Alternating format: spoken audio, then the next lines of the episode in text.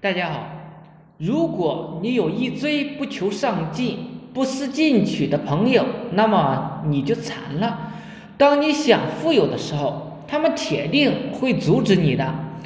你的那些朋友啊，想要永远的保持住你自己的贫穷，很多时候因为根本看不到光明，看不到任何的变化，所以很多人呢。都选择了放弃。只不过我一直在强调一句话：不积跬步，无以至千里；冰冻三尺，非一日之寒。百日方可筑基，千日才有寸进。到底有多少人能够深刻的领悟这几个字呢？一个人必须简单到了极致，只做自己的事业。才可能成就一番的事业。赚钱永远不是挖一条波澜壮阔的河，而是挖一口深不见底的井。想赚钱，一生一世就锁定一个项目就 OK 了。所有的成功者是不是一生一世只做一件事呢？才能混出个名堂来？曹德旺只做玻璃。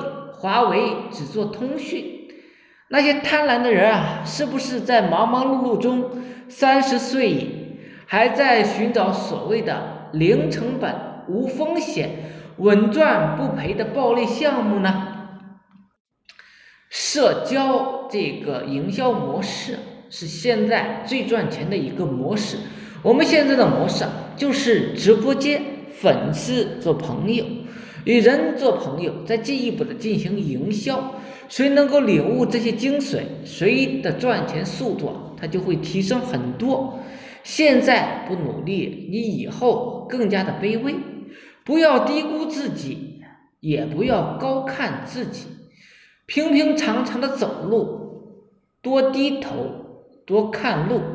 做人啊，不要太骄傲、狂傲。